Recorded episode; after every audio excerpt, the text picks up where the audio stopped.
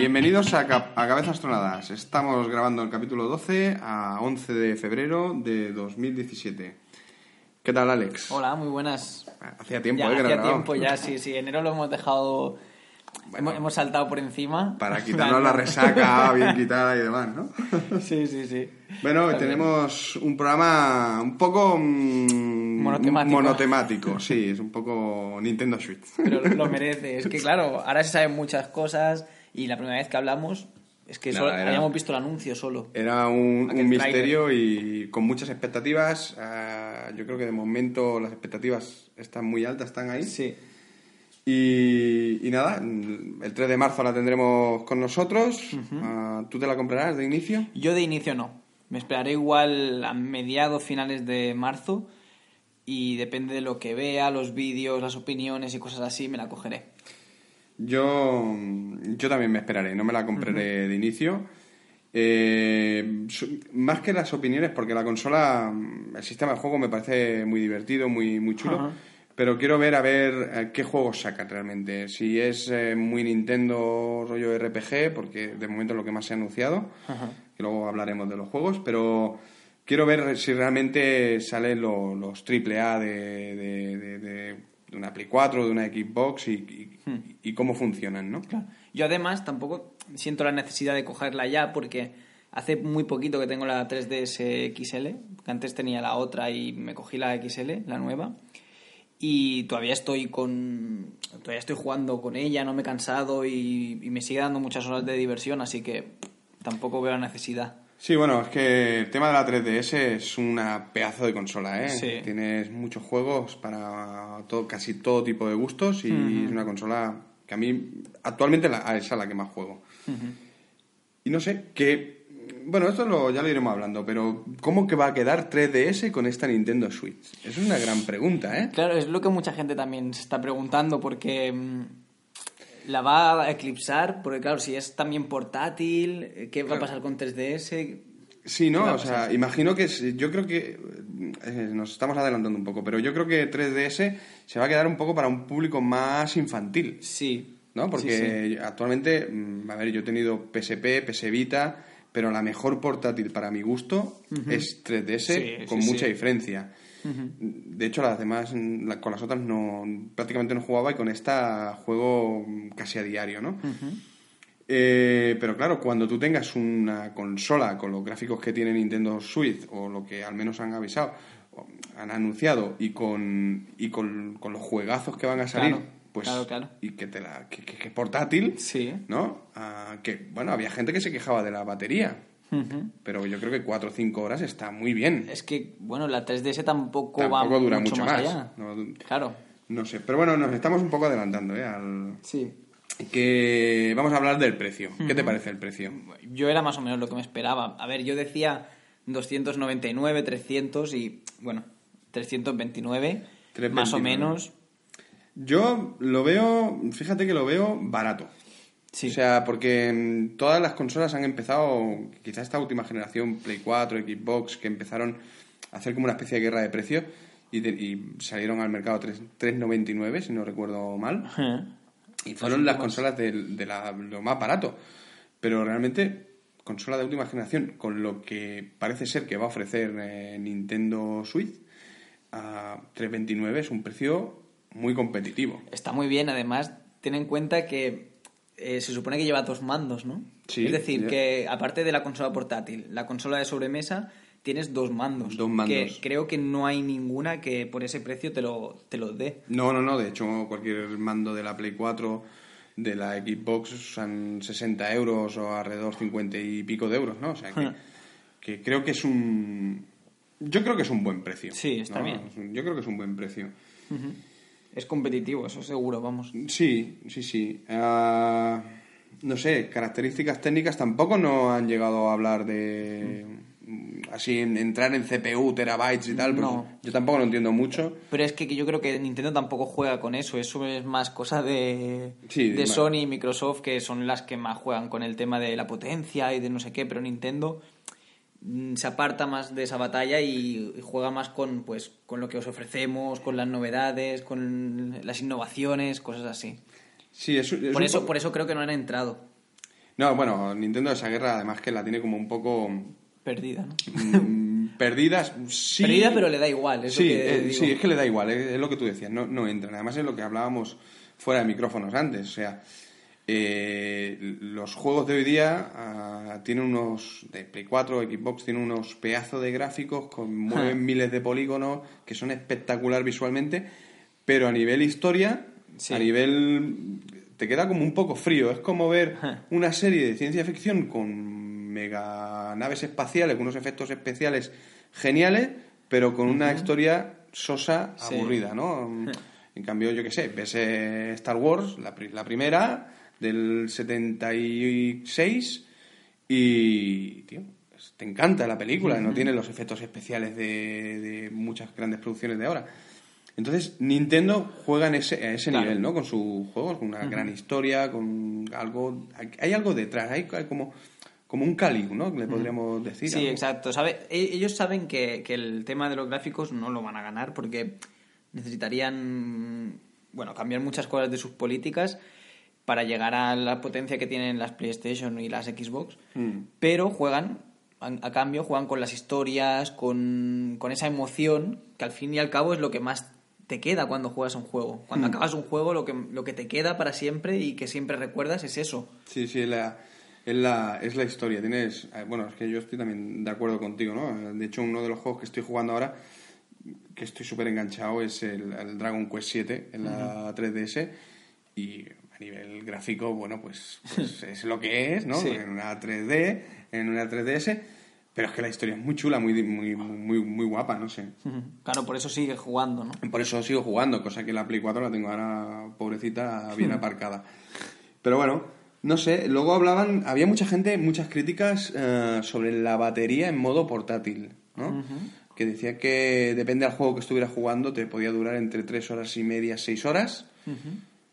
Pues yo no le veo gran problema. No le veo un gran problema.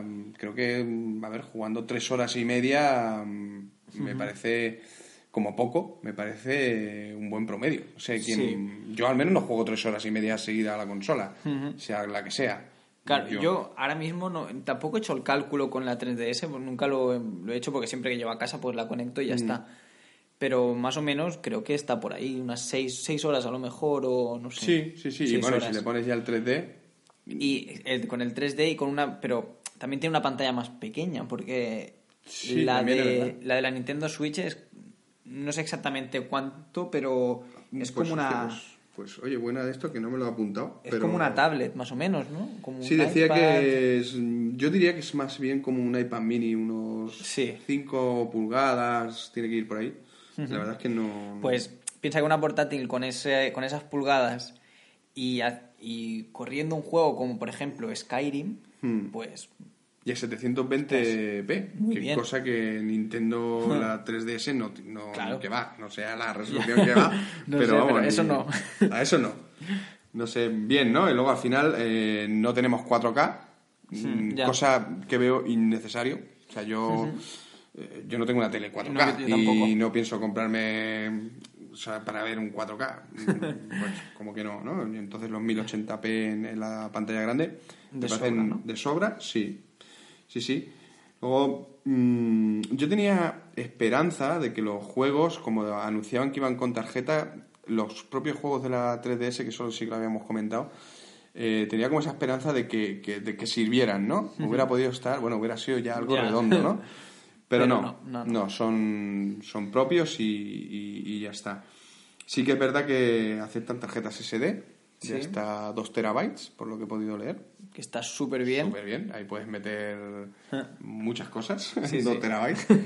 Que, de hecho, mi Xbox tiene 1 terabyte y no me lo ha acabado, pero vamos, no ni de coña. No, yo tengo 500 gigas y tampoco me lo he acabado. Entre otras cosas porque hoy día la nube lo gobierna todo. O sea, tú lo tienes en un disco duro en un ordenador y a partir de ahí pues, lo reproduces en cualquier dispositivo, ¿no? Pero bueno, para guardar... Sí, hombre, para guardar... No sé si se podrán ver películas. ¿Tú sabes algo de eso? Yo creo, yo supongo que sí. Tendrán algún tipo de reproductor o algo así. Porque... Claro, hacerlo que puedas, un rollo centro multimedia portátil, ¿no? Que puedas poner unas películas en las tarjetas, en una tarjeta y meterla y verlas, yo supongo que sí. Sí, yo creo que también. No, la verdad que no mira, la pregunta me ha venido ahora, no la había... Quizás no lo han dicho tampoco. Ni han, bueno, es que faltan muchas cosas, ¿no? Sí. Por decir, y también falta verla, ¿no? Lo que pasa es que también es verdad que Nintendo nunca he jugado con eso de ver películas ni... Porque, por ejemplo, creo recordar que Wii no tenía reproductor ni nada de eso. Nada. Pero bueno, a lo mejor en este caso sí que lo añaden. No sé. Tendría un poco más de sentido. De hecho, con Nintendo 3DS tiene una aplicación para ver manga. Ajá. Online, ahora no recuerdo cómo se llama, es de la propia Nintendo. Nintendo Channel o una cosa así. No lo he usado. No sé, lo sé porque la Julia... toqueteó por ahí y empezó a ver el Pokémon a través de la 3DS, que digo, hostia, esto existe. Bueno, no lo sabía. Yo sé que se puede ver YouTube con la 3DS. No, pero tiene... No lo uso mucho, pero... Eso es una aplicación, que tiene esto y tienes como varios... Bueno, bastantes capítulos de series de anime y tal, o sea que si Nintendo 3DS tiene esta cosa así como un poco rudimentaria, pero lo tiene Nintendo Switch. Puede ser, ¿no? Uh-huh. Que por otro lado yo a Nintendo Switch el otro día pensando un poco la veo la gran sucesora de la Wii. O sea, sacaron Wii y sacaron Wii U. Pero Wii U es algo que ha quedado como muy desangelado, una cosa rara que intentaron mejorar un poco lo que era Wii, pero Nintendo Switch sí que es la sucesora de el Wii siguiente paso, ¿no? Sí. A nivel... Porque es portátil, los controles, los mandos, se ve que tienen una precisión alucinante, ¿no? Todas las reviews que decían, es que hay un juego de canicas que parece que estén las canicas dentro del mando, ¿no?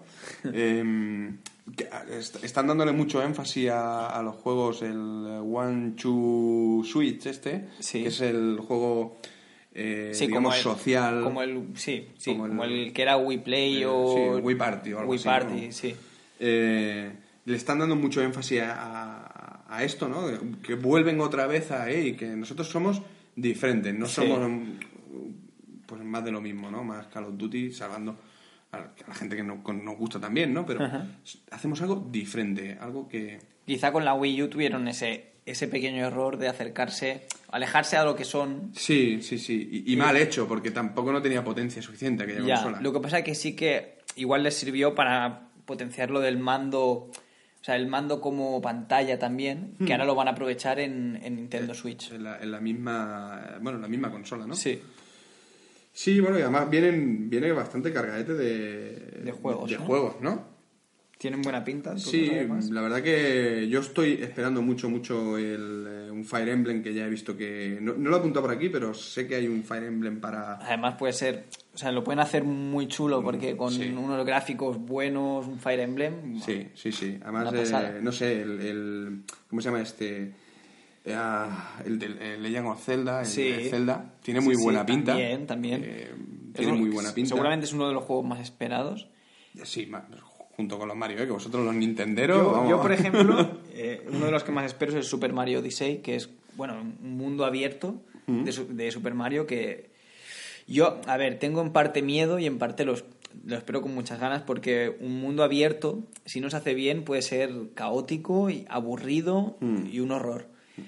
Pero si se hace bien, junto con el personaje de Super Mario, que es... Mítico, pues puede salir un juegazo increíble. Pues... Sí. Yo espero que... Bueno, lo que tú decías también antes, ¿no? Espero que Nintendo, en esta consola, no empiece a sacar juegos Nintendo. O sea, que todas las consolas de Nintendo están llenas de RPGs, ¿no? Y además, la primera jornada, el Project Octopath, el Xenoblade Chronicles, el Shin Megami Tensei, en fin. Todos estos son RPG made in Nintendo. O sea, a mí me encantan, me gustan mucho, pero espero ver pues más rollo Skyrim, más también Call of Duty, Mass Effect. Me encantaría ver un Mass Effect en una Nintendo. Si alguien me escucha y de los de Electronic Arts, por favor.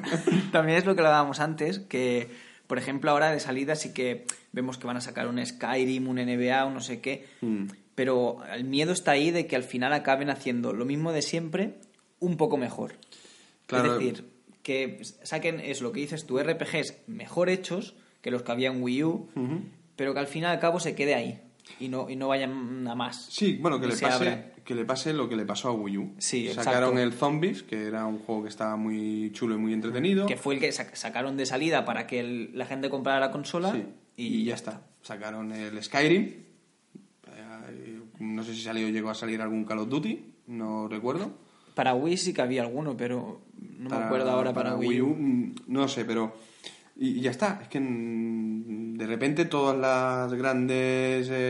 las third parties grandes dejaron de dar apoyo a Nintendo porque se dieron cuenta que también... verdad que Nintendo Wii U pecaba mucho a nivel técnico. O sea, uh-huh, se ve que era una consola algo difícil de programar y encima a nivel técnico se quedaba uh-huh, corto. Y además lo de... la segunda pantalla, que también tenías que tenerlo en cuenta a la hora de hacer el juego. Claro. Tenías que incluir cosas ahí. Pero muy mal aprovechado. Pero si te fijas, los mandos de las consolas lo han probado todo. O sea, Play 4, por ejemplo, tiene el touch control que es como táctil. Sí. Ya no se usa, ¿no? No se usa para nada. No. O sea, es un botón más y ya. Se usó al principio con algún juego, bueno, supongo. Obligaron a Naughty Dog... Claro, a implementarlo con el Uncharted, pero ya está. O sea, sí. Quiero decir, es que lo han probado y claro, también para un desarrollador dice, joder, ahora qué tengo que hacer con esto, ahora ahora me obligas a cambiar todos los patrones que yo tenía, todo, ¿no? Toda la biblioteca de, no sé, no, claro, y además estás viendo una pantalla.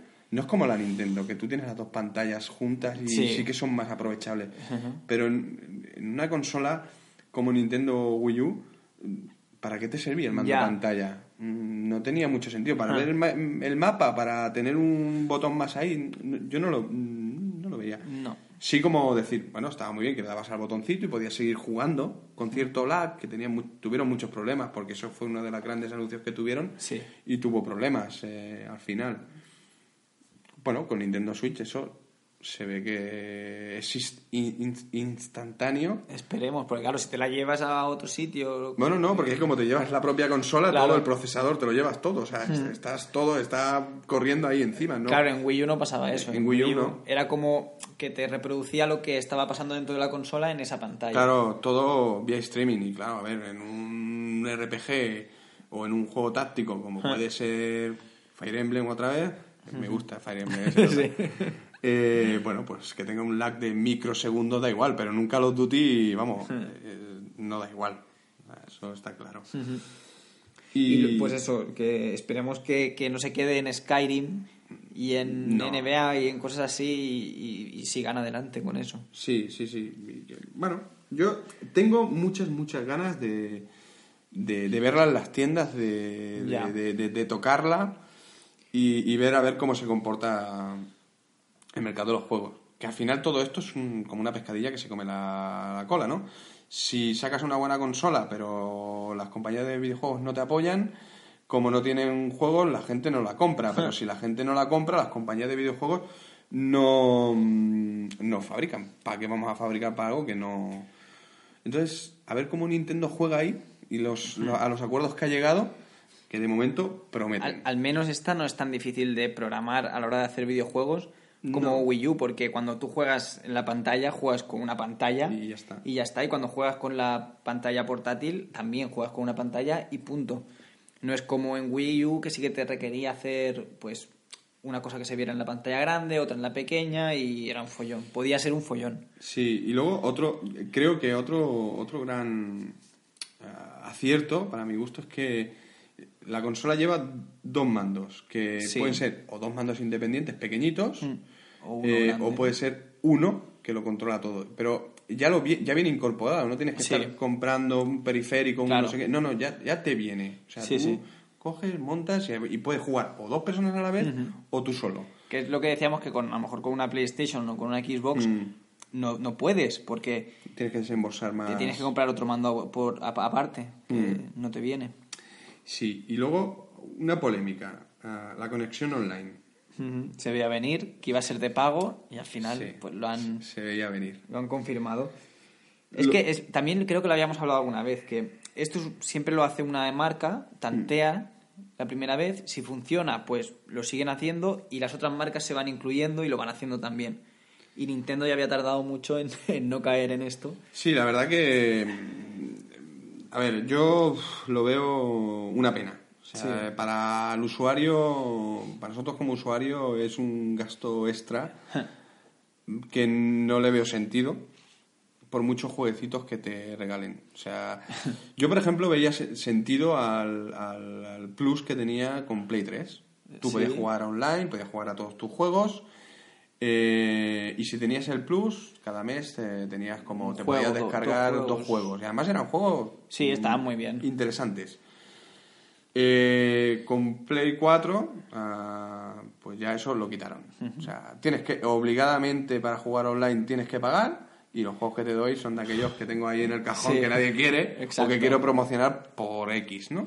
Sí, sí, sí. Y claro, entonces eso ya lo veo un poco... Un poco timo.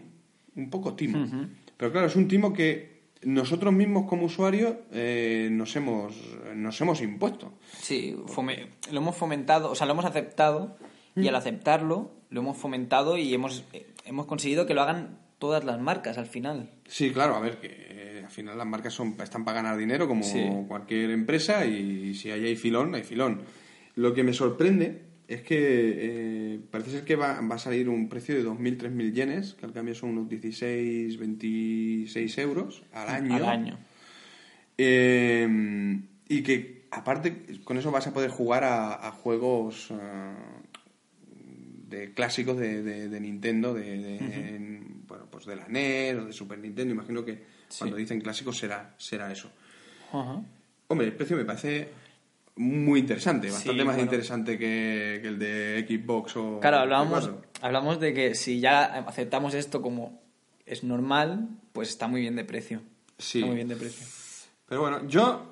Mira, desde aquí la gente que nos escuche y la gente que le guste el mundo de los videojuegos, yo lo que pediría como un acto de protesta que durante un tiempo se borraran de cualquier suscripción, en serio, para darle un toque de atención a las compañías y que dijeran, a ver, darme realmente, estoy pagando 50 euros, darme algo realmente sustancioso, algo que diga, hey, es que, bueno, vuelvo a lo de antes, a lo que tenía en Play 3, o sea, es que a mí me parecía, ¿por qué? Porque yo pagaba 50 euros y ya no compraba ningún juego más, porque los que me iban dando estaban muy bien, eran un poco desfasados, pero estaban bien. Es que ahora no. Ya. Ahora, y claro, yo al menos en mi caso, el online, pues... Claro, pues yo no. cuando pago en online, pago solo en online, porque no me aprovecho de esos juegos que me regalan. Claro, yo igual. Porque es que ni me interesan. Entonces solo estoy pagando por el online, que es una cosa que a lo mejor en ordenador lo tengo gratis. Uh-huh. O antes lo tenía gratis. Y es... da un poco de rabia. Antes es lo que decías tú, con PlayStation 3, pues lo pagabas... Te daba rabia, pero al menos tenías unos juegos que podías aprovechar y que estaban muy bien. Sí, luego, aparte otra cosa, porque ellos decían que era para el mantenimiento de servidores, porque me imagino, claro, evidentemente un servidor o una granja de servidores a nivel pues de electricidad, de mantenimiento, tiene que costar un dinero, ¿no? Uh-huh. Pero digo yo, que con la venta del juego... Claro. No, ya no se mantiene eso. No, y aparte otra cosa, por ejemplo, juegos como Battlefront, que se basan, el 90% del juego se basa en un online, que yo me compro un juego que cuesta 60 y pico, 70 euros, y aparte tengo que añadirle como 4 o 5 euros más al mes, si lo desgloso, los 50 euros, para poder jugar al juego. Es que vamos, que me parece un timo. O sea, realmente me parece un timo. Y no solo eso, sino luego además... todos los DLCs que te venden. Bueno, eso ya... Eso abriría otro tema que... Eso ya es de órdago, vamos, ¿no? Pero bueno. Entonces, yo espero que Nintendo... no sé, mejore de alguna manera eso. O sea, que ya que pagas, que te dé algo, ¿no? Que te dé algo, ¿no?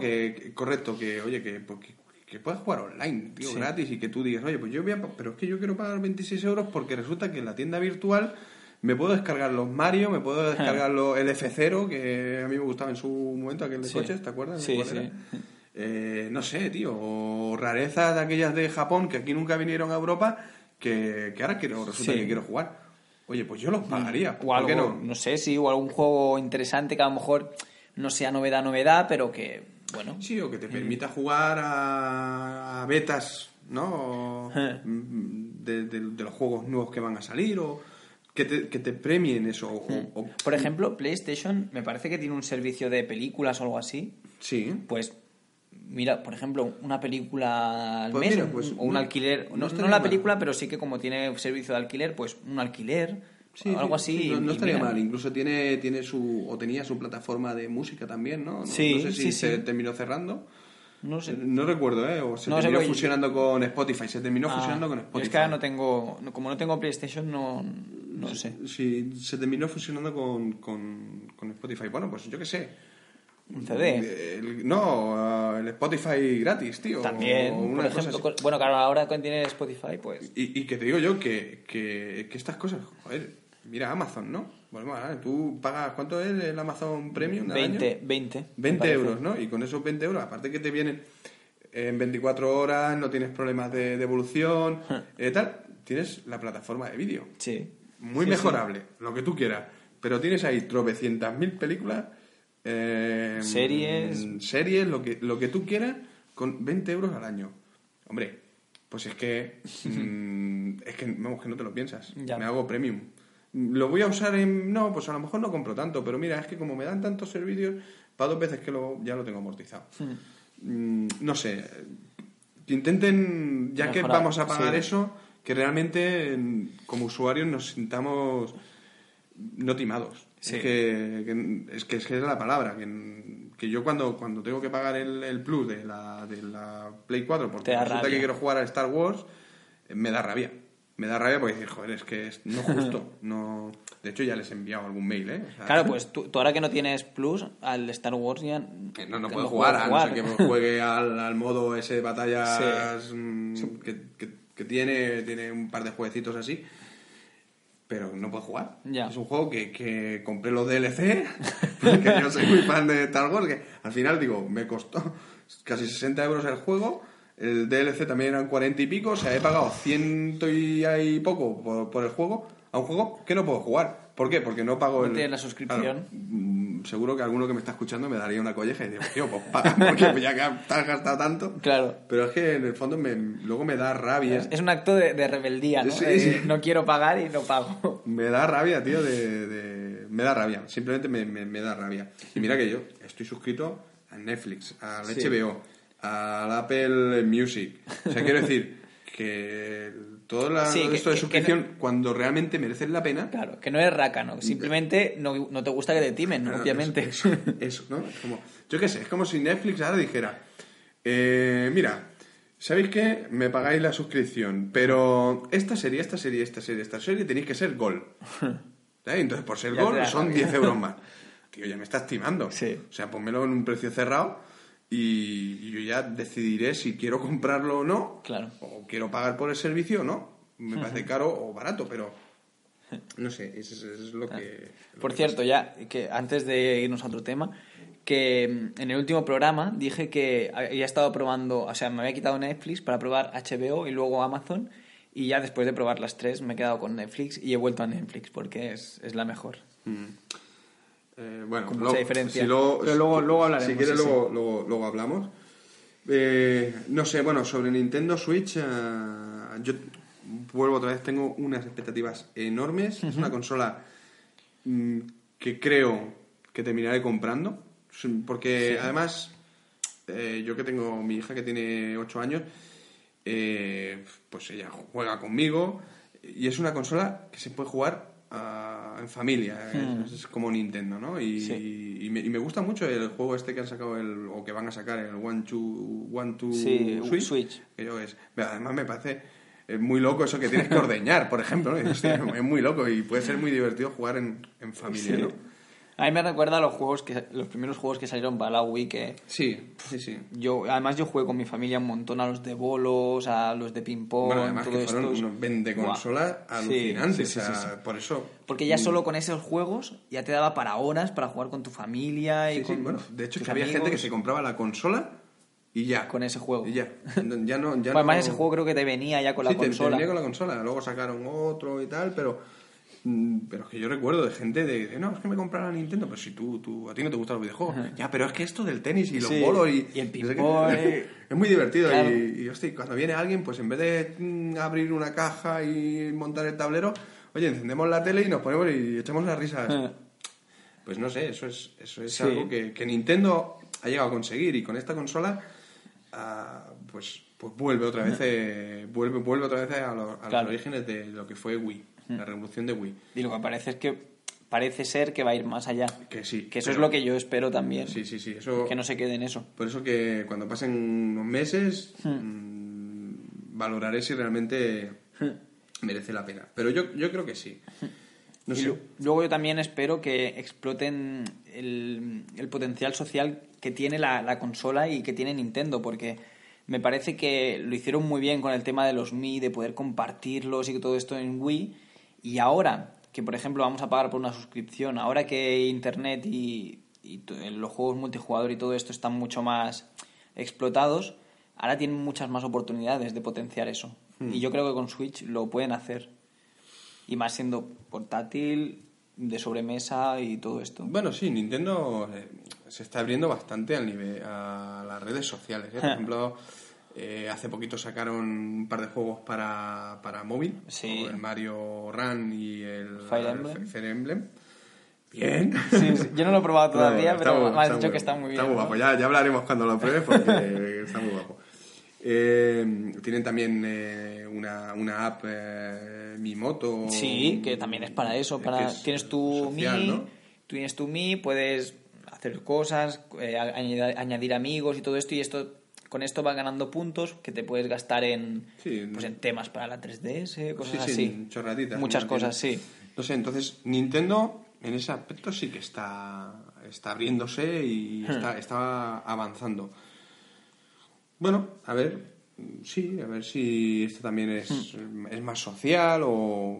No sé, yo realmente es que yo las consolas las uso para jugar y a lo mejor que tú tengas un juego y nos guste y venga, vamos a echar unas partidas.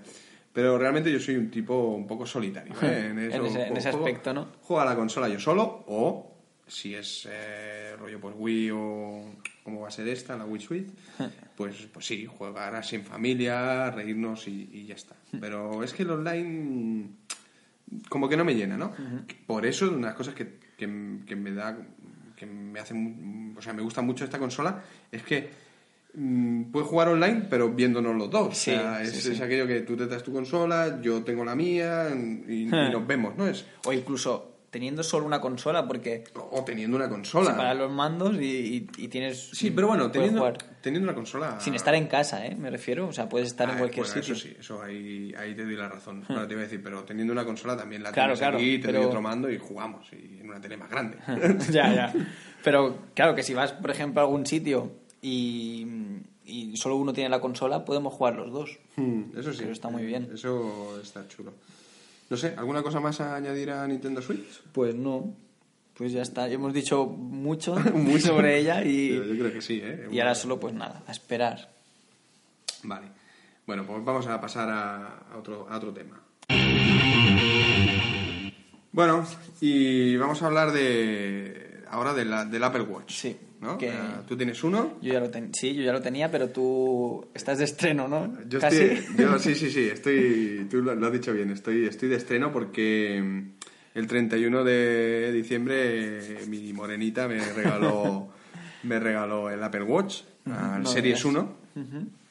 Al final no fue el Series 2, se subía de precio y realmente las mejoras que tiene, bueno, pues no son tantas. Sensación muy buena. ¿Sí? La verdad que estoy muy contento, va muy fluido y es lo que es. O sea, recibe las notificaciones, puedes contestar, el diseño te puede gustar más o menos, a mí me gusta. A mí me gusta mucho. A mí me gusta mucho cómo queda. Cuando lo llevo puesto, o sea, queda muy bien. Sí, es un producto además, que se ve premium, ¿no? Sí, se podría decir. Hay cosas que tiene que mejorar. Ajá. Porque yo tuve un LG Watch, el primero... Claro, es verdad, tú habías usado otros... Sí, y había cosas que en parte echo de menos, sobre todo una en especial. Que nosotros, ahora en el Apple Watch, cuando te vienen las notificaciones, ajá, te sale el puntito rojo. Eso me parece muy, muy bueno, porque es un puntito rojo que no molesta.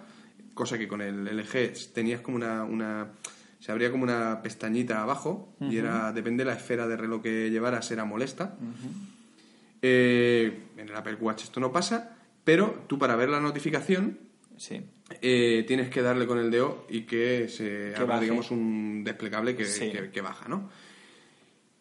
Pues bueno, pues es cómodo, sí, es cómodo, es, uh-huh, intuitivo, sí, es intuitivo. Pero yo con el G Watch había un gesto de muñeca. Tú mirabas el reloj, vale, se activaba, girabas, o sea, la muñeca, que no hagas una idea, hacia adelante, uh-huh, y se iban desplegando las pestañas. Y contra más fuera no tenías que tocarlo, no tenías que tocar para nada, entonces era como muy intuitivo esto, ¿no? Ajá. Querías esconder las pestañas, pues hacías el movimiento al revés, ¿no? O sea, hacia afuera la muñeca o el gesto de muñeca te iba descubriendo las pestañas, hacia adentro te las iba ocultando. Ajá. Eso es una cosa que echas de menos, ¿no? que realmente echo de menos, algo que echo de menos. Luego el tema del acceso a las aplicaciones. Sí que es cierto, uh-huh, que tú dándole al botoncito que tenemos debajo de la corona digital, tienes como un pequeño dock que puedes tener hasta 9 aplicaciones, uh-huh, que esas son muy rápidas, le das y ya. Pero si por lo que sea tú quieres abrir una aplicación, uh-huh, que no está ahí, los iconos, para mi gusto, son como muy pequeñitos, ¿no? Y hay muchos iconos. Ya. Bueno, los puedes ampliar con la corona. Sí, pero claro, sí, hay a veces que son aplicaciones... Estoy hablando de las aplicaciones que no usas mucho, y que se te ocurre un día de decir, oye, mira, necesito hacer, yo qué sé, una lista. Y la voy a hacer desde el Apple Watch porque, mira, me encuentro hoy, que tengo ganas de hablar al reloj. Y a veces encontrar el icono, entre tanto icono... Vale. Encontrarlo, sí, es difícil. Es difícil, difícil. Eso... sería lo que yo echo de menos con los de Android Wear. Ajá. Me gusta. Pues ¿cómo era en el Android Wear? ¿Cómo era? Bueno, no, tenías digamos que tirabas la pantalla hacia la izquierda, y entonces abría como el menú, y entonces a partir de ahí aplicaciones, salían una lista de aplicaciones. Tampoco no era lo más cómodo, pero bueno, estamos hablando de un reloj con las limitaciones que tiene. Claro, no, una pantalla de 1,6 pulgadas, pues no puedes tampoco pedir peras al horno.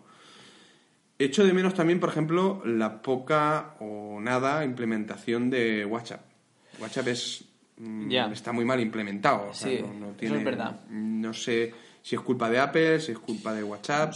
Pues hay otras aplicaciones como Telegram, que también son tipo WhatsApp, que sí que están mejor implementadas, y por ejemplo, desde el Apple Watch tú puedes escribir un mensaje con esa aplicación. Con WhatsApp no, porque de hecho no hay aplicación de WhatsApp en el Apple Watch. No hay. Claro, es eso, ¿no? No puedes enviar. En la primera versión de los LG o de los Android Wear era así. Uh-huh. Es lo que tenemos ahora en iPhone. Pero luego sí que sacaron una actualización y mejoraron, bueno... muchísimo, tanto que podías usar la aplicación perfectamente en el reloj. Uh-huh. Una aplicación como el WhatsApp, pues que lo usa todo el mundo, que es una aplicación que se usa cada día, uh-huh, pues por lo menos 10, 15 veces la usamos cada día, si no más.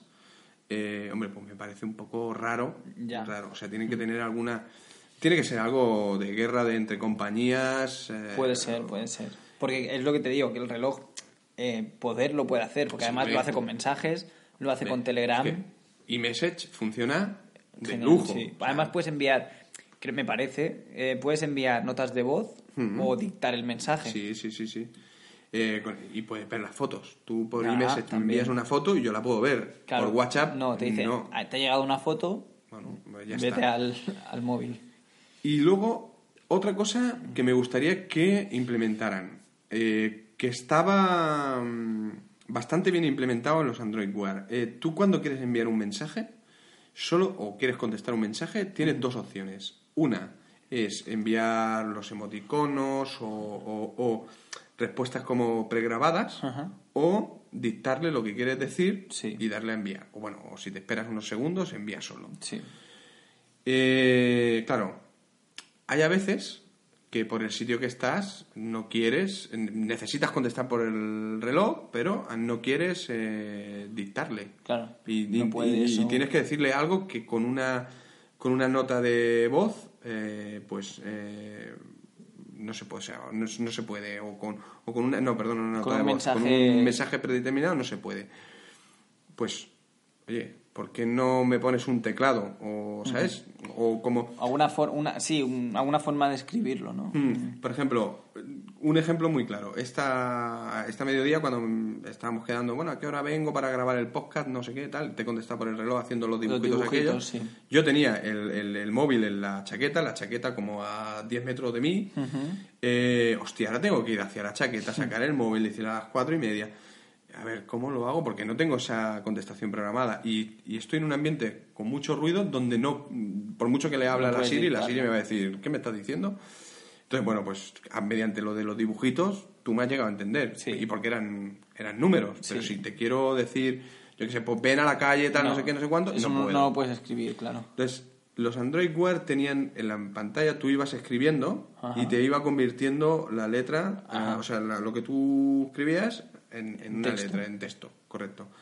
Pues oye, pues eso Apple podría implementarlo. Uh-huh. Creo que sería incluso eso te ayudaría a usar mucho mejor la aplicación Mail.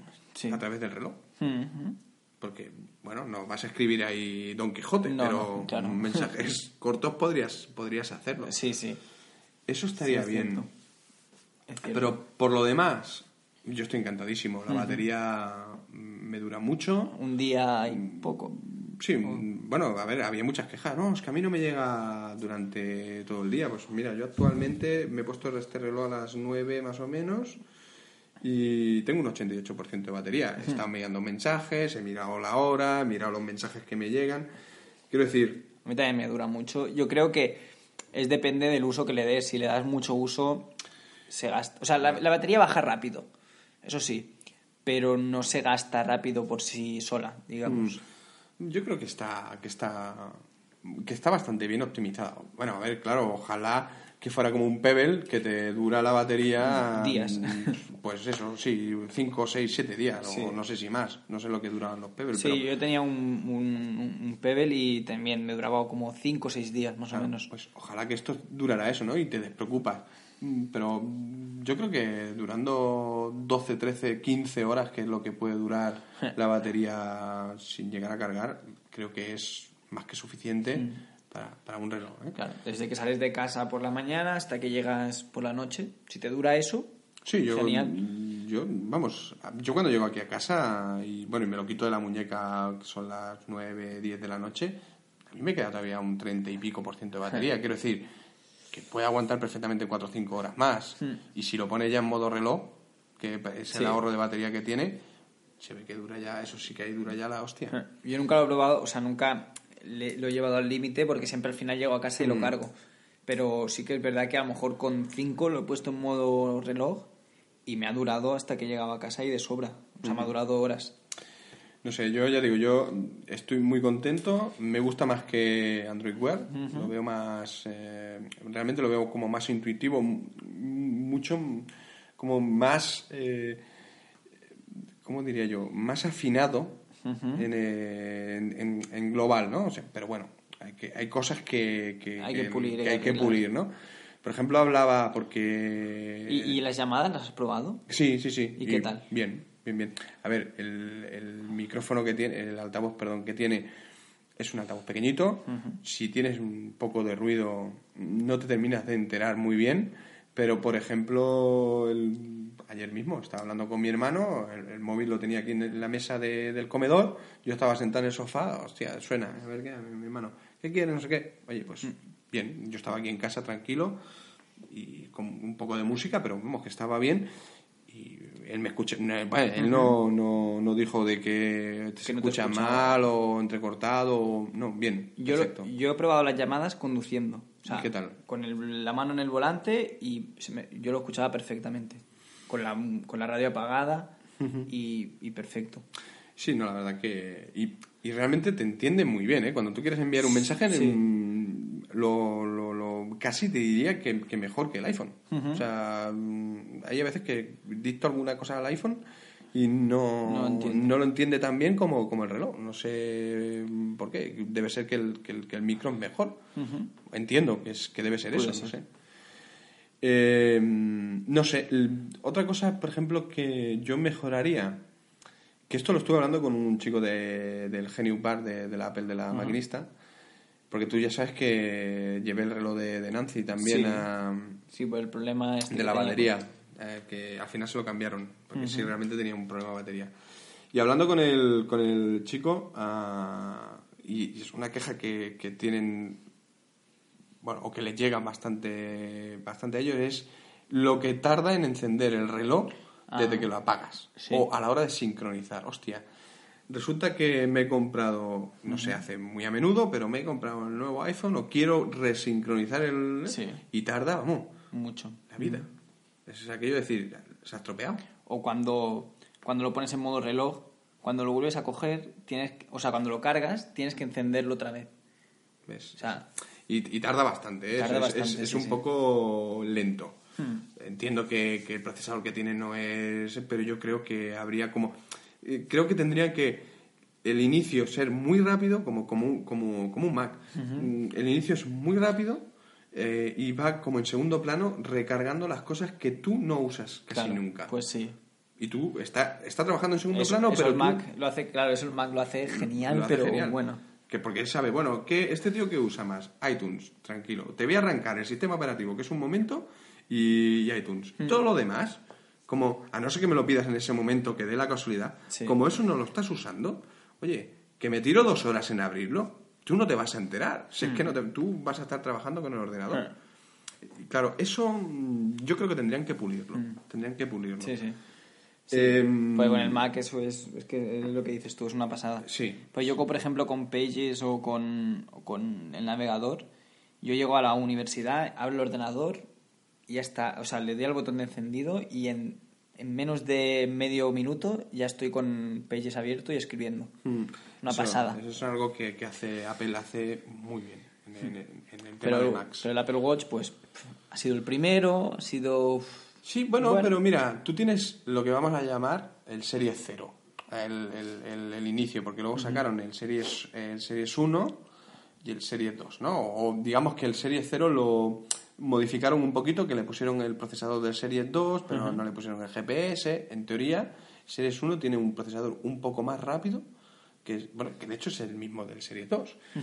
Dices, tío, ya que has hecho eso, ¿por qué no has invertido en... si ya lo tienes, ¿no? Uh-huh. No sé, cosas de Apple, ¿no? O sea, y la decisión de no haber cogido el Series 2, hombre, pues... ¿Subía mucho de precio? Sí, 100 y algo. Uh-huh. Entonces, claro... valorando el sobregasto, decir, a ver, yo salgo con sin el móvil y solo con el reloj a correr, no, porque primero yo no salgo a correr, yeah. o sea, no. Entonces el GPS, el agua tampoco, bueno, tampoco es necesario, o sea, por ejemplo, yo con este se supone que lo puedes meter en el agua, o sea, lo puedes meter en la ducha, te puedes lavar las manos con él, se puede salpicar. Ah, sí. Sí, no se puede sumergir. No. Se supone que no se puede sumergir. Ah. Pero yo me meto en la ducha y me lo quito y sí, no pasa nada tampoco. Es que, hasta los relojes que eran acuáticos que yo he llevado me los he quitado en la ducha para ducharme, ¿no? Y en la piscina, hombre. Pues se puede eso, sí. Este no se puede sumergir en una piscina, el otro sí. Pero yo es que tampoco llevo... Cuando yo voy a la piscina no llevo reloj tampoco. O sea, claro, que... sí, o llevas el más tiradillo por saber la hora porque, mira, yo qué sé, es que alguno puede llegar allí. No lo veo yo. Claro, igual si te dedicas a la natación, por ejemplo, o si... Pues te puede servir... Claro, en estos casos sí, ¿no? Lo que volvemos, hostia, pues la gente fanática de salir a correr. Pues a lo mejor te sale más a cuenta gastarte esos 100 euros porque le vas a sacar rendimiento. Pero a mí que tener un GPS activo, que aparte gasta más batería por tenerlo, pues no. Ya. No. Pues no sé. Valoración del reloj, del 1 sobre 10, yo le daría un 7,5. Cosas a mejorar, pero lo que hay me gusta. ¿Hay cosas a mejorar? Sí. Bueno, que siempre es lo interesante, ¿no? Que vayan mejorando. Ajá. No sé. Y luego, entonces, eso, tú lo usas y lo ves... sí. Quiero decir, ¿y es imprescindible? No. Es un gadget más que...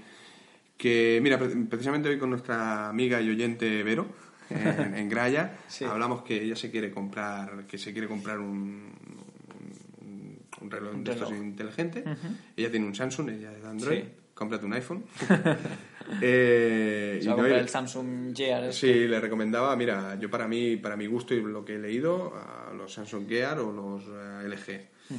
Vale, todo lo demás, la gente no habla tan bien de los Sony, sí, no habla tan bien de los Huawei, no habla tan bien de otras marcas que hacen smartwatch. No, teniendo Samsung Gear, claro, está, ¿no?, muy bien. Además es bonito. Entonces ella me decía, pero es útil. Sí, es útil. Sí, y además realmente una vez que lo tienes, si no lo tienes no va a pasar nada, y no es una cosa que digas es que lo necesito, no, pero una vez que lo tienes realmente te hace más ágil y te hace el ver notificaciones, el estar digamos conectado con tu vida social online, ¿no? Sí. Es más cómodo. Sí. Mucho más cómodo. Totalmente. Además, es el caso es, por ejemplo, que nos habrá pasado a mucha gente, muchas veces, ¿no? Estás esperando una llamada y, por lo que sea, te llaman y esa llamada no la has escuchado.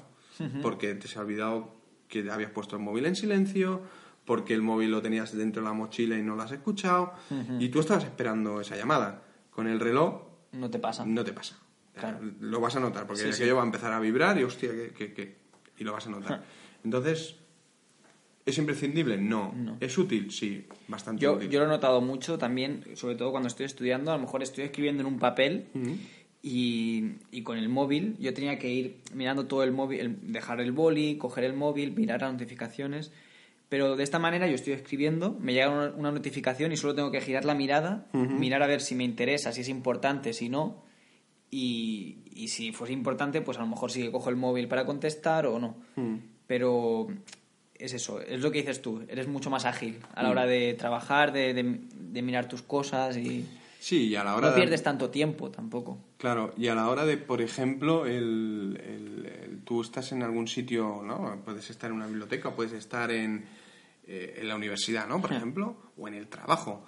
Y oye, que en el trabajo no se pueden llevar el móvil personal, en la universidad cuando estás tampoco, pero bueno, volvemos a lo mismo, somos seres conectados, uh-huh, que y nos gusta estar un poco atento a nuestra vida privada, más de a veces de lo que deberíamos, uh-huh, porque el reloj es lo más discreto que hay, sí. Porque lo miras así, parece que estás mirando la hora y ya está. Uh-huh. Que puede luego ya también llegar a ser hasta pesado, porque a mí me han dicho, oye, ¿qué tienes prisa? Hostia, no, pero disculpa, porque es que me están llegando un montón de mensajes y estoy mirando a ver quién me llega, ¿no? Que a veces socialmente también está un poco a veces feo donde estás, mirar muchas veces la hora, ¿no? Porque es, tío, estoy deseando irme, acaba ya. Y en este caso no es así, ¿no? Es verdad. Pero bueno, recomendación de compra... Hombre, si tienes... Depende, claro. Sí, claro. Si tienes 300... El Series 1 está a 300 ahora, sí. 330 euros. El más básico. El Sport. Sí. Si tienes 330 euros, te los quieres gastar. Y... Sí. Yo te recomiendo que... Yo creo que es una buena compra. Además, lo que tú decías, es bonito de ver. Queda bien. Lo que queda bien, viste, ¿no? Hay otros que se ven plasticucho. Incluso, ¿no?, siendo el Sport. Sí. Pues yo también tengo el Sport, que no es uno de gama más alta, que sea más bonito, que sea de un material más bonito, que es el Sport y queda muy bien. Aparte luego hay miles de estas de correas, sí, por igual. Amazon.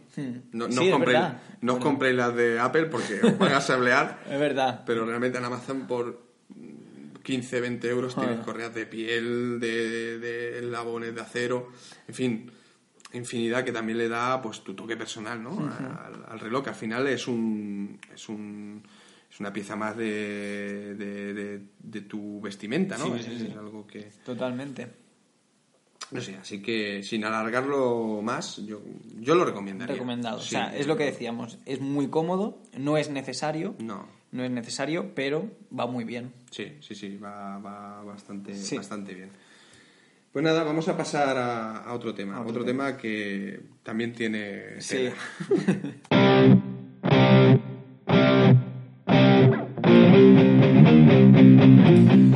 Pues ahora vamos a pasar a hablar de un tema que ha salido antes, así de soslayo, que es Netflix. Vamos a hablar de Netflix, que ya hablamos en el programa anterior sobre esta moda de las plataformas de pago por visión, ¿no? Pago por visión.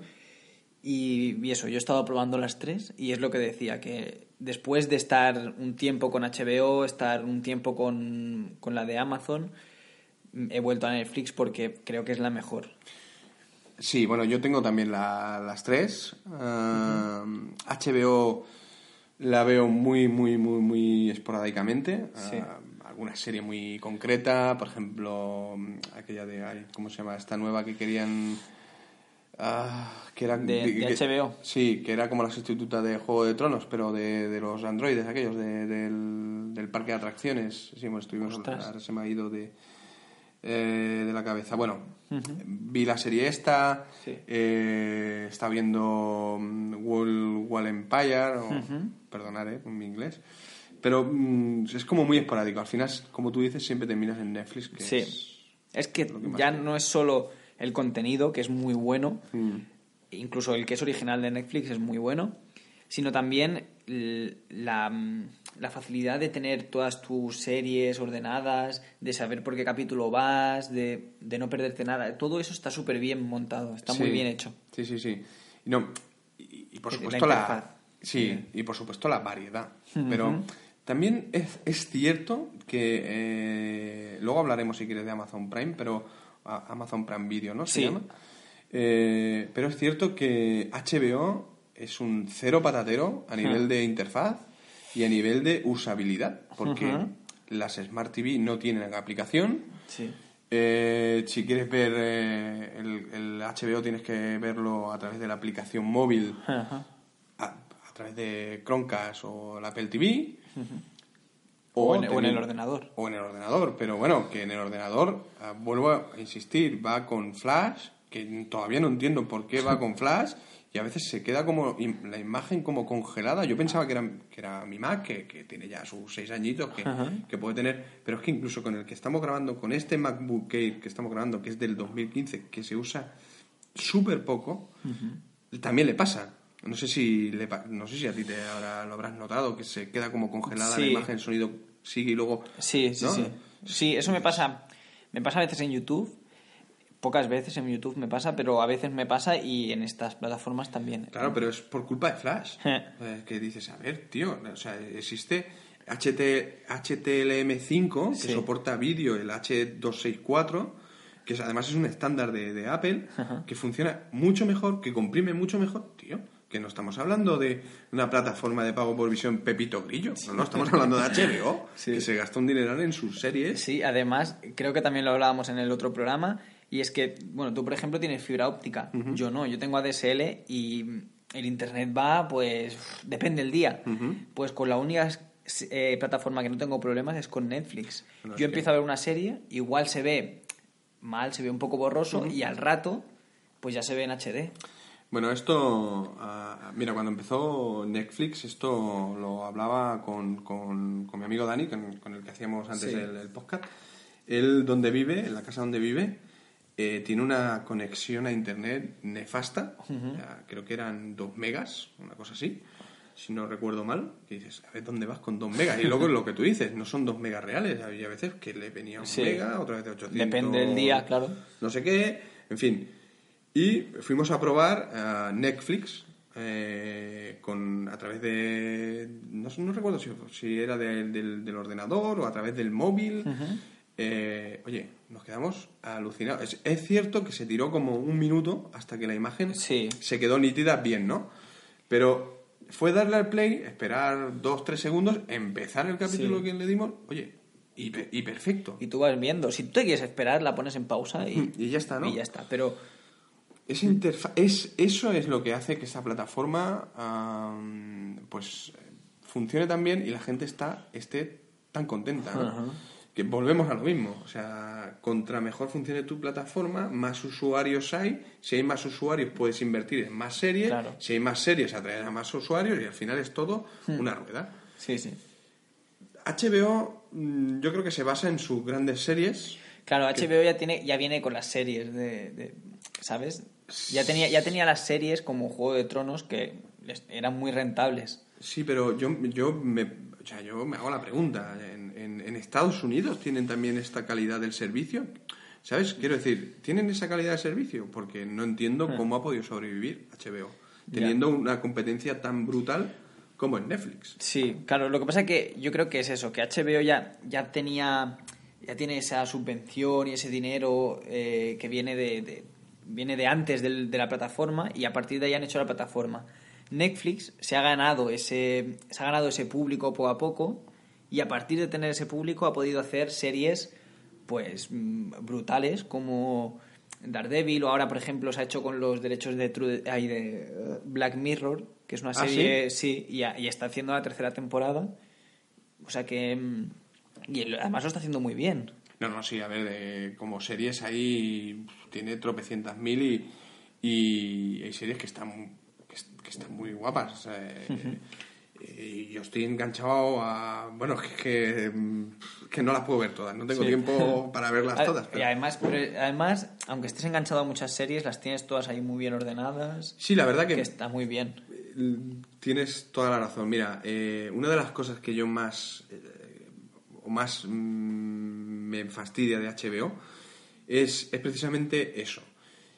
Yo cuando voy a HBO ya no que tenga que darle a la aplicación móvil, hacer streaming o a AirPlay hacia la Apple TV, bueno, que mira, eso a fin de cuentas es soportable, ¿no? Sí, es soportable, ¿no? Luego la conexión va muy bien, en fin, eso es bien, igual que Netflix o casi igual que Netflix. Claro, pero tú tienes fibra óptica, o sea, sí, claro, tú no tienes ningún problema. Yo hablo de teniendo fibra óptica, yo con una DSL normal no sé cómo funcionaría. El caso es que lo que más me fastidia es que, claro, yo no puedo ver todos los días una serie y hay a veces que me tiro como 2 semanas sin haber visto esa serie, bien porque no me ha apetecido ver ese tema o no sé, o no he podido... Cuando yo voy al HBO y digo, bueno, buscar la serie que yo estaba viendo dentro de ese menú caótico que tiene, me va al capítulo que ya he visto, al anterior. Entonces yo tengo que volverme a la página de inicio, digamos, e ir a buscar la serie completa, dar a todos los capítulos y ver el capítulo que yo me dejé a medias. Claro. Cuando tú le das... Sí, ya funciona bien y vuelves desde el segundo que te quedaste. Ah, vale. Eso va bien. Pero en Netflix es diferente. Netflix es... Yo voy a ver lo último que he visto. Vale, pues estoy viendo Orange is the New Black, ¿vale? Sí. Cuando yo le doy a lo último que yo he visto, me va ya directamente a la pantalla de la serie completa, donde salen todos los episodios. ¿Vale? Si yo tengo algún capítulo que estoy a medias y yo le doy, a ver, lo último que yo he visto, me abre ese capítulo que yo me he quedado a medias. Sí. Entonces, ¿dónde ibas? Porque pero no me pone el capítulo que ya he visto, porque eso no lo quiero ver. No tiene sentido. Claro, si yo lo quisiera ver, ya voy hacia atrás y lo busco. Pero yo quiero ver lo que hay en el futuro, o sea, lo próximo, ¿no? Tú llegas a Netflix y pone sigue viendo. En la sección esta de sigue viendo. Sí. Le das a la serie y ya te va directamente a donde te habías quedado. Si es al principio de un capítulo, al principio. Si es a mitad, donde sea. Eso HBO no lo tiene muy bien implementado. Luego, otra cosa es... yo soy mucho de hacer listas. Porque, claro, a veces pues veo esta serie o esta película que quiero ver, añadir a mi lista. Así por lo menos cuando... ¿qué voy a ver? Voy a ver en mi lista... que en el día X pues me pareció interesante ver, que luego a veces las borro porque digo, esta no. HBO solo tiene llevar a tu lista o la película o por capítulos, o sea, no toda la serie, no toda la serie, que dices ¿sabes? Ya, no es lógico, claro, es como muy rebuscado. No, entonces como series, hombre, HBO tiene... Yo diría que el 90% de las series de HBO son sí, seriones. Sí, sí. Son señores series. Netflix tiene mucha más paja en cuanto a calidad. O sea, tiene series que son de una calidad muy buenas, pero luego tiene también mucha cosa que dices, bueno... Pero sí, yo como tú me quedaría, si tuviera que pagar las dos plataformas, yo me quedaría con Netflix. Sí, y Amazon, claro, Amazon el problema que tiene es que como Netflix tiene también mucha paja y alguna cosa que está muy bien, pero la interfaz tampoco es tan buena como Netflix. Entonces tiene lo peor de un sitio y lo peor de otro. Sí, lo mejor de todo, el precio que tiene, que está muy bien. Es lo que te iba a decir. Es que, y por eso yo lo quería dejar un poco aparte. Amazon juega en otra liga.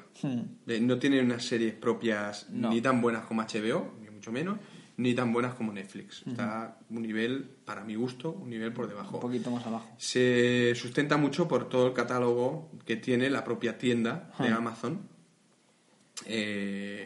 Y luego está el precio, que es regalado. Sí. O sea, es regalado.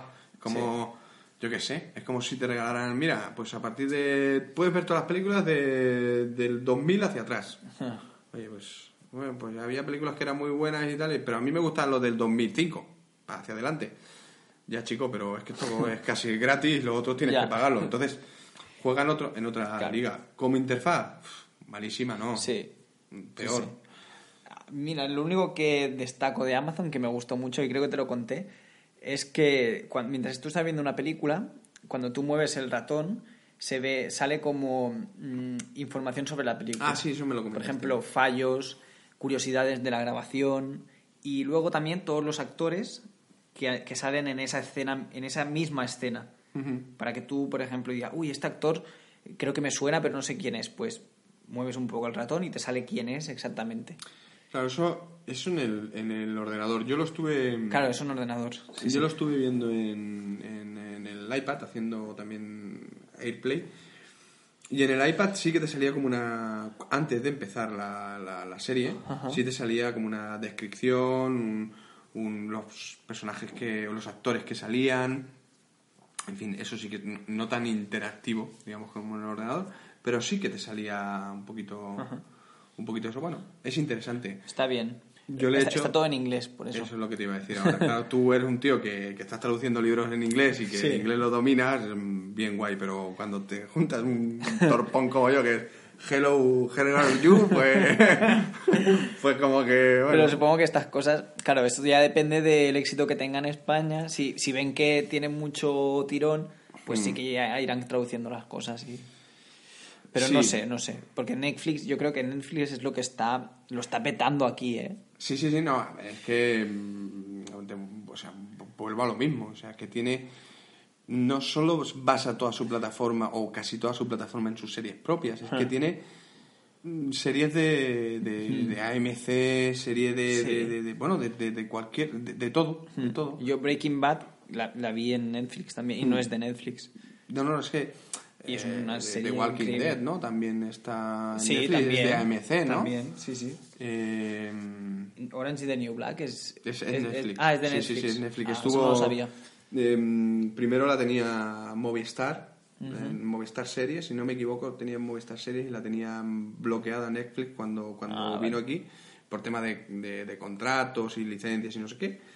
Pero ahora ya la tienen ellos. Que bueno, que yo si quieres no pongo musiquita y pasamos a lo de las series, recomendaciones, ¿no? Sí. Estabas tú viendo una, ¿no? Yo estoy viendo Daredevil de Netflix, que tú me la recomendaste y vi la primera temporada entera pues durante enero más o menos y ahora estoy acabando la segunda y me gusta mucho. Es muy, muy chula, muy interesante. La verdad que Daredevil es un personaje cómico un poco secundario, ¿no? Un poco... Sí. Bueno, es de aquellos que siempre ha estado, pero... Sí, la película que se hizo... Bueno, a ver, que es Ben Affleck, era... tío. O sea, era Ben Affleck el que estaba de Daredevil. Por eso, ¿no? que la representación que tenía en el cine era horrible, vamos, era muy mala. Y en cambio esta serie es una serie que muestra el lado más oscuro del personaje, la duda, los miedos, es como muy humana. Sí. Además la serie tiene una estética también muy oscura, una temática muy oscura y me gusta mucho. Recuerda mucho a Batman. ¿Verdad? Es verdad. Parece más un típico película de DC porque no es muy cómica como las películas Marvel, pero es muy interesante y además engancha. Sí. Además, sí, la historia en general está bastante bien guionizada y es lo que tú dices, una... Es un poco dura, porque tú ves como la progresión del personaje, cómo se va cerrando en sí mismo. No quiero tampoco desvelar mucho por si alguien se anima a verla, pero cómo se va cerrando la soledad que tiene el personaje, ¿no? Y sus dudas también, las decisiones que toma, por qué las toma y luego las consecuencias que esas decisiones conllevan a él y a su gente. Que no es una serie de superhéroes de a hostias y ya está. No es una película de superhéroes al uso. No. Además también como es una serie, pues también tiene mucho más juego, mucho más tiempo para recrear al personaje, sus... Bueno, no sé. No. Es que no he visto otras. Creo que es la primera serie de superhéroes que veo. ¿Sí? Porque no he visto ni Jessica Jones, ni la de Agentes de S.H.I.E.L.D., ni nada de esto. Yo estas no las he visto, las tengo ahí como un poco por ver. Vi aquella de... A ver, estuve viendo durante una época Arrow. Uh-huh. No la he visto. Empieza bien, luego empeora mucho, luego mejora un poco. Bueno, vela, pero que tampoco no es una gran serie. Estuve viendo Leyendas del Futuro y del Mañana, que mezclaba muchos superhéroes de DC. Un bodrio. O sea, no directamente, o sea, un bodrio. Ajá. Porque... Eres muy infantil, es una serie como... Dices, tío, pero pero ¿quién ha hecho los guiones? ¿No? Que es más de lo mismo y es muy predecible. Luego también, una cosa buena de Daredevil es que... Supongo que también como Netflix pone las series por temporadas enteras, está muy bien porque tanto la temporada 1 como la temporada 2 funcionan como un bloque. Como un bloque, o sea, que son muy... es muy sólida la temporada. Uh-huh. Es como una historia que ves y principio, o sea, introducción, nudo y desenlace y muy bien, muy chulo. Pues me alegro de que... Ya veremos que sí, porque no ha acabado la segunda temporada todavía. Solo hay 2 temporadas, ¿verdad? Porque de momento sí. Sí, yo también me quedé en la segunda. Bueno, a mí me gustó. Yo ya te dije que para mí es una serie de superhéroes... no al uso, o un poco atípica, y me gustó. Me recuerda mucho. Si tienes ocasión de ver también la serie Gotham, me la han recomendado también, y además está en Netflix, ¿no? Yo también te la recomiendo. Es una serie que sin salir Batman, ¿vale? Porque es cuando Batman es niño, ¿no? Sí, todo todavía. Realmente todo gira en torno al detective, al detective Gordon. Yo te la recomiendo. Es una serie también oscura, con dudas morales del personaje, ¿no? Salen los villanos, supongo, ¿no? Sí, salen los villanos típicos, Joker, el Pingüino. Ajá. En fin, salen todos. Es una serie que también a mí me gustó. Ajá. Me gustó mucho. Bueno, que todavía tienen que sacar también la tercera temporada, la cuarta, no sé. Pues a ver qué tal. Y yo estoy viendo... Me he enganchado con la morenita, la de Orange is the New Black, que es una serie también original de Netflix. Es de humor, ¿no? Bueno, no es de humor, ¿eh? No, es una serie un poco durilla también, con un personaje que se va haciendo duro, bueno, ¿sabes de qué va? Bueno, sé que va sobre algo de la prisión, pasa en una prisión o algo así, ¿no? Sí, bueno, la personaje, pero no sé. El personaje principal es una chica que de esto es juventud, no de pelo nada que no se vea en el primer capítulo, ¿vale? Bueno, pues lía con otra chica que resulta que es narcotraficante, por X o por B la pillan. Y años más tarde ella sale a un juicio donde es acusada y le da la posibilidad de ir voluntariamente a la cárcel durante 15 meses. Entonces ella ya digamos que ha madurado, se va a casar con un chico, bueno, tiene una vida uh-huh. muy normal, ¿no? Y digamos que las locuras de juventud las había dejado atrás, pero tiene que pagar por aquello que hizo. Ella lo acepta y dice, bueno, pues yo me voy voluntaria a la cárcel. Y se va a una cárcel de mínima seguridad de mujeres. Uh-huh. Ahí le va pasando una serie de acontecimientos, unos un poco de humor, uh-huh. pero todo es un humor muy negro. Sí. ¿Vale? Porque es un humor que dices, me estoy riendo está porque... Está en el límite, ¿no? Pero realmente es una putada lo que le está pasando, y si estuviera yo allí y me estuviera pasando a mí, de gracia no tiene ni un pelo. Bueno, y va todo ahí, ¿no? Y la toma de decisiones que emprende ella, cómo las cosas se le van poniendo cada vez más complicada, y cómo una persona, en teoría, pues buena persona, dócil, se va volviendo dura, pues más esquerpa, como se dice en castellano, más cerrada en sí misma. Sí, no sé ahora mismo. Bueno, sí. Perdonadme, que a veces me sale el catalanismo. Como... Bueno, que se cierra más en sí mismo, que es más... introvertida. Como, bueno, podría decirse más introvertida, o menos. Sí. Más arisca. Es la palabra, más arisca. Para mí es una serie que cada capítulo va aportando algo. Uh-huh. Entonces, para mí tiene un factor muy bueno, que va haciendo como pequeños flashes al pasado, pero no es como, por ejemplo, la serie de Perdidos, que eran flashes muy largos y que a veces desvirtuaban un poco la historia. No, son flashes muy cortitos que hablan, que te van dando pistas sobre los personajes que van saliendo. Uh-huh. Entonces yo creo que están muy bien implementados. ¿Cuántas temporadas tiene? De momento tiene 3. 3, pero sigue, ¿no? Pero bueno, yo estoy en la segunda temporada. Imagino, creo, que tendrá alguna más. Sí, creo. Muy corta sería. Sí. Es una serie que lo empecé a ver por Nancy, porque la recomendaron, venga, va, que sirve. Yo que esto aquí no sale probar, ¿no? Sí, no salen ni tiros, ni superhéroes, yo esto que estoy haciendo. Pero realmente la serie me ha gustado, yo la recomiendo. Orange is the New Black. A mí me gusta. Ajá.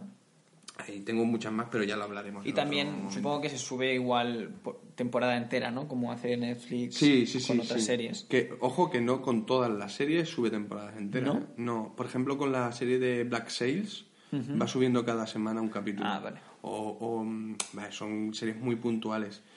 Creo que la otra serie que también estaba subiendo era Vikingos, me parece, que también iba subiendo. Y de Stranger Things. Yo Stranger Things la vi cuando ya había salido toda la temporada. Ah, ¿la has visto? Sí, la he visto y está muy chula. Vale. Muy chula, muy chula. La tengo como en el tintero ahí. Y además ahora ha salido el tráiler de la nueva temporada. Sí, dicen que es brutal, bueno, ¿no? Saldrá hasta Halloween de este año, no sale.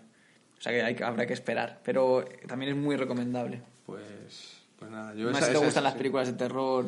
Sí, bueno, me han dicho eso, que es un poco de ciencia ficción, terror, ¿no? Sí, con una estética así muy ochentera y muy chula. Yo la que estoy empezando a ver también, y esto no lo teníamos en guión, pero bueno, la que estoy también empezando a ver es Expanse. Me suena mucho. Es de, sí, como del espacio, pero hay como... ¿Sí? Ahí está la corporación de la Tierra, la corporación de Marte y la corporación de, no me acuerdo, de Cirrus o algo así, que es como unos anillos de un planeta y tal, ¿no?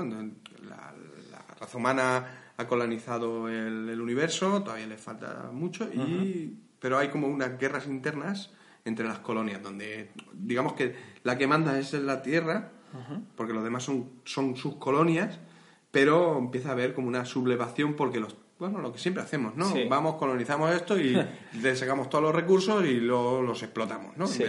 Pero luego queremos que... No, somos iguales todos. No, de mierda. Sois nuestros esclavos.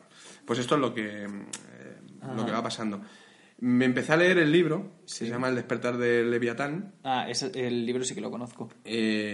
Buenísimo. La serie no llega al nivel del libro. De hecho, el primer libro, que es el que yo me estoy leyendo, llega más o menos hasta la mitad de la serie, la primera temporada de la serie. Pero, bueno, me empezó a gustar mucho el libro, vi que estaba la serie y la serie Está bien. ¿Y dónde está la serie? En Netflix. Netflix también. Sí. ¿Pero no es de Netflix o no? Ahora me pillas. Diría que no. Diría que no, pero lo pongo en duda. No lo sé. No me acuerdo. No sé si sale la letra en Netflix. Pues pero... Stranger Things yo te la recomiendo y la tienes que ver. Pues de hecho, la vi con Noelia porque Noelia la quería ver y a ella, que no le gustan nada las cosas de terror, se enganchó y la vimos en 2 tardes. Sí, ¿no? Sí, son 8 capítulos y se ve muy rápido. Pues mira la... Pero para que ahora que sabes que va a salir en Halloween, te la puedes dosificar y la ves hasta... Lo que haré será eso, como estamos viendo... Con Nancy estoy viendo la de Orange is the New Black. Sí. Y ella viene muy tarde de trabajar y tal, y entre semana no podemos ver mucha serie, y lo que hacemos es el sábado o el domingo por la tarde ver un par de capítulos. Entonces, claro, las series también no duran mucho. Ya. ¿No? Porque... Normal, sí. Entonces... Creo que cuando salga la segunda temporada, para no dejarme ahí con la miel en la boca, ya empezaré a verla. Vale. Con ella. Está bien también, sí. Y otra serie que me ha gustado mucho, y esta sí que es de Netflix también, una serie de catastróficas desdichas. Ostras. Hubo la película, te la recomiendo, pero solo te recomiendo... La historia pinta muy bien. Yo he visto solo 2 capítulos, porque esta la estoy viendo con mi hija Julia, que es para todos los públicos. Sí, claro. Como la película. Sí. Sí. Pero, o sea, me encanta la fotografía de esa película, la imagen que tiene, la historia contada en voz off que tiene, me gusta la forma de narrar esa. Yo vi el tráiler, pero como 1000 veces, porque cuando salió la serie, en YouTube, en cada vídeo te ponían el tráiler una y otra vez, y la verdad es que llama la atención. Toda la estética, que es... tipo Tim Burton, como la película. Pues esa yo también la recomiendo. Y esa es para todos los públicos. Ahí, bueno, ya digo, yo la estoy viendo con Julia y a Julia incluso le gusta. Lo que pasa es que supongo que es como la película. ¿Tú has visto la película? Sí. ¿Es más o menos? O... No, a ver. Va por otro lado. No, a ver. La historia general, sabes que está basada en un libro, ¿no? Sí. Bueno, pues la historia general es como la película. Lo que pasa es que la película tiene el hándicap que tienen todas las películas, que tiene un tiempo de duración X, 2 horas.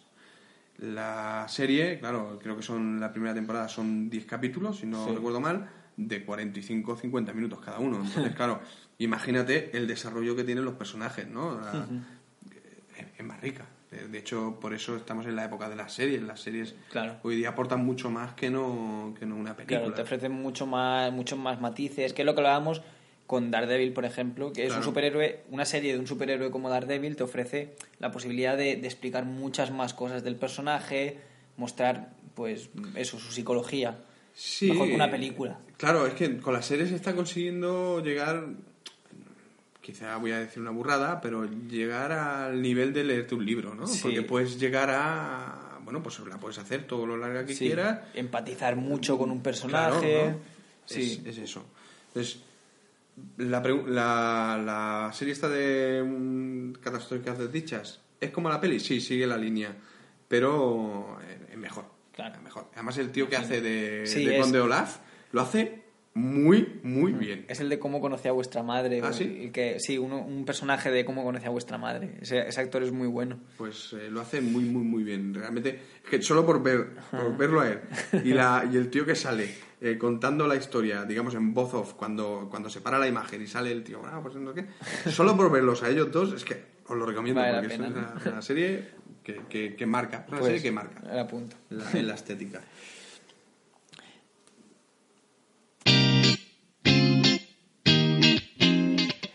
Y ahora vamos a pasar a hablar de... Para acabar ya el podcast, vamos a pasar a hablar de a qué estamos jugando. A qué estamos jugando ahora mismo, qué juegos... A ver, ¿tú en qué estás metido ahora?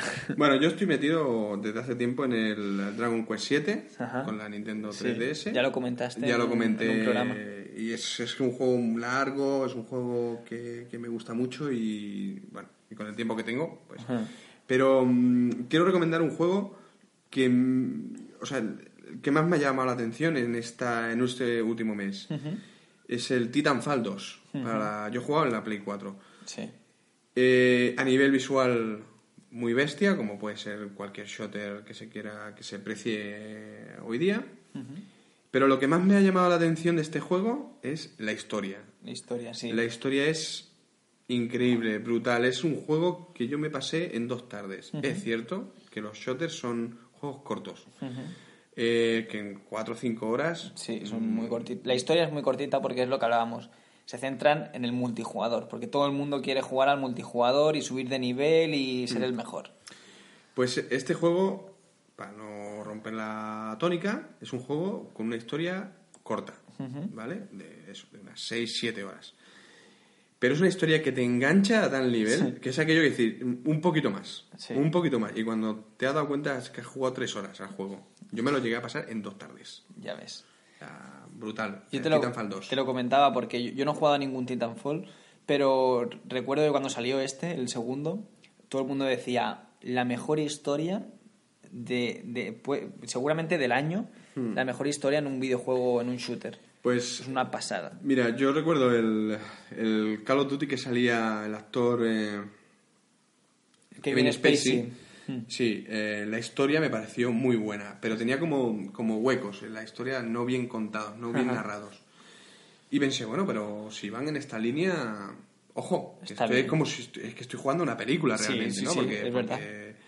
Pues con este Titanfall es que lo cierran todo, y lo cierran todo muy bien. O sea, uh-huh. Es una historia que continúa. Realmente yo estaba jugando y por un momento me olvidaba... que estaba jugando y que estaba disfrutando una serie de ciencia ficción, eso está una película, bueno, pero brutal.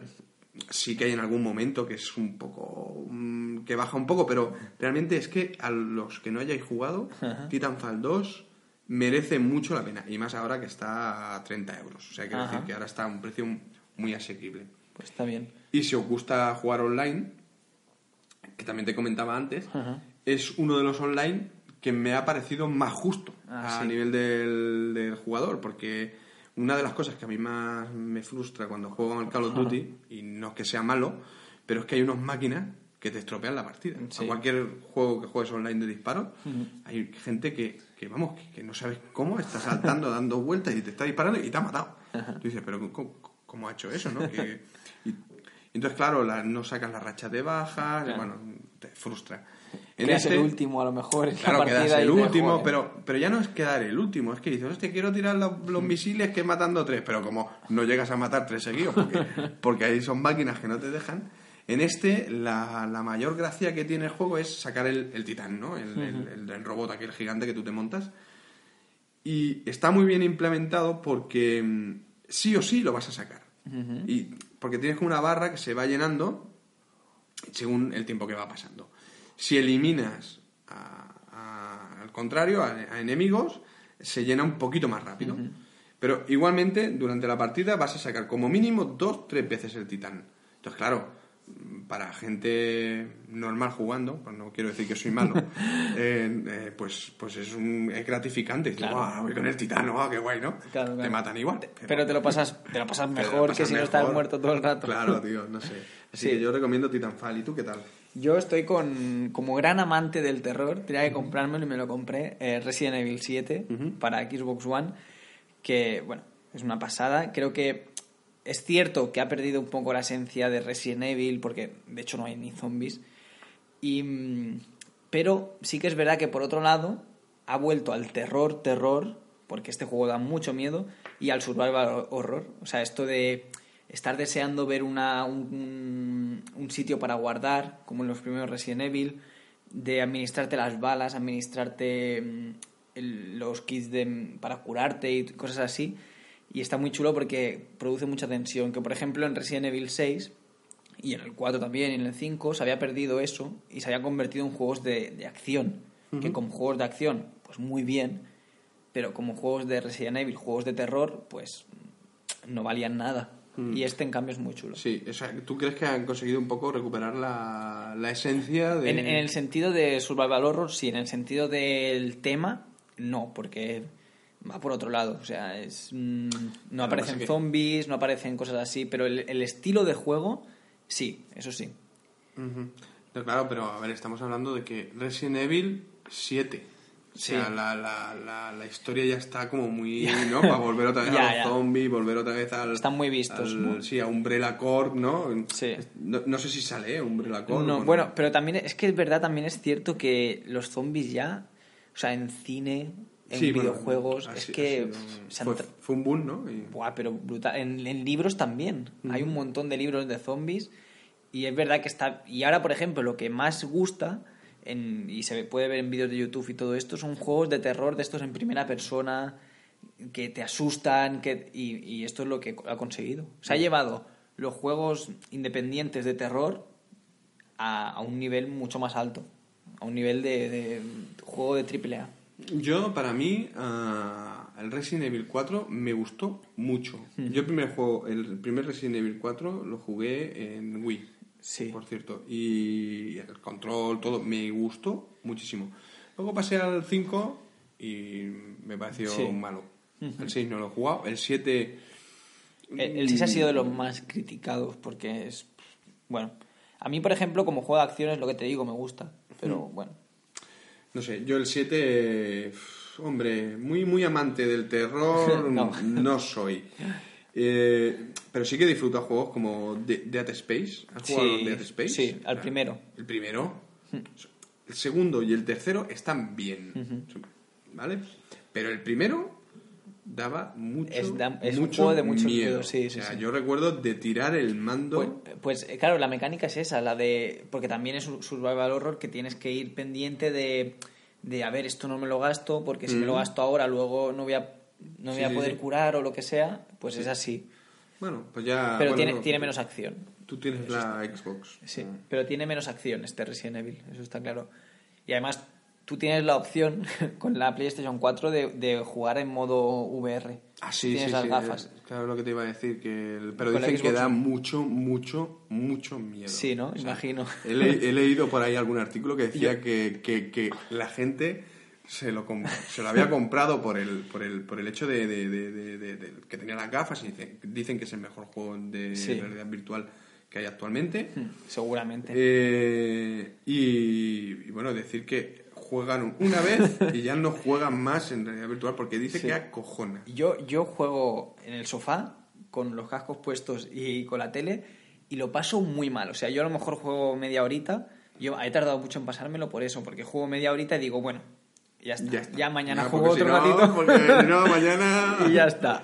Los pero bakers pues, me van a salir. Y es verdad que hay partes que las veo y digo, es que esto, en realidad virtual, esto es que te da un infarto. Es una pasada. Si estoy yo aquí saltando en el sofá, imagínate con las gafas. Ya te digo. Tiene que estar muy chulo. ¿Y la historia de que gira en torno...? Está bien. O sea, es bastante básica, pero está muy bien. A mí me ha gustado. O sea, te engancha en el sentido de que quieres seguir, quieres saber más. Pero básicamente tú llegas a la casa... Esto no es... Bueno, es las sinopsis. Llegas a la casa de los Baker porque has recibido un mensaje de tu novia que lleva 3 años desaparecida y quieres ir a buscarla. Y entonces entras en la casa y ya básicamente no puedes salir. O sea, el objetivo es encontrar a la chica y escapar. O sea, es como un escape room de estos que te gustan a ti tanto, ¿no? Exacto. Pero a lo bestia, total. Sí. Bueno, tío, pues eso, pues Resident Evil 7 y Titanfall 2, que son los juegos que estamos jugando y lo que recomendamos. Uh-huh. Yo por mi parte ya cierro, llevamos como 1 hora y 30 y pico. Nunca llegamos a hacer un programa corto. No, siempre intentamos hacerlos de 1 hora, pero es imposible. Es imposible. Bueno, pues lo dejaremos así entonces. Sí, ¿no? Bueno, pues Alex, hasta la próxima. Esperamos grabar un poquito antes, ¿eh? Que... Y en el próximo capítulo ya habremos visto cosas de la Switch, porque ya habrá salido. Bueno, no. Sí. Ah, bueno, sí, claro, sale. Habrá salido. Ah, es verdad, ya habrá salido. Ya queda muy poco para que salga. A ver, 2 semanitas. ¿Qué tal? Bueno, ya hablaremos. Y hablaremos también de la Nintendo NES Mini, que la tengo. Ah, envidiosos. Bueno, chicos, hasta luego. Adiós.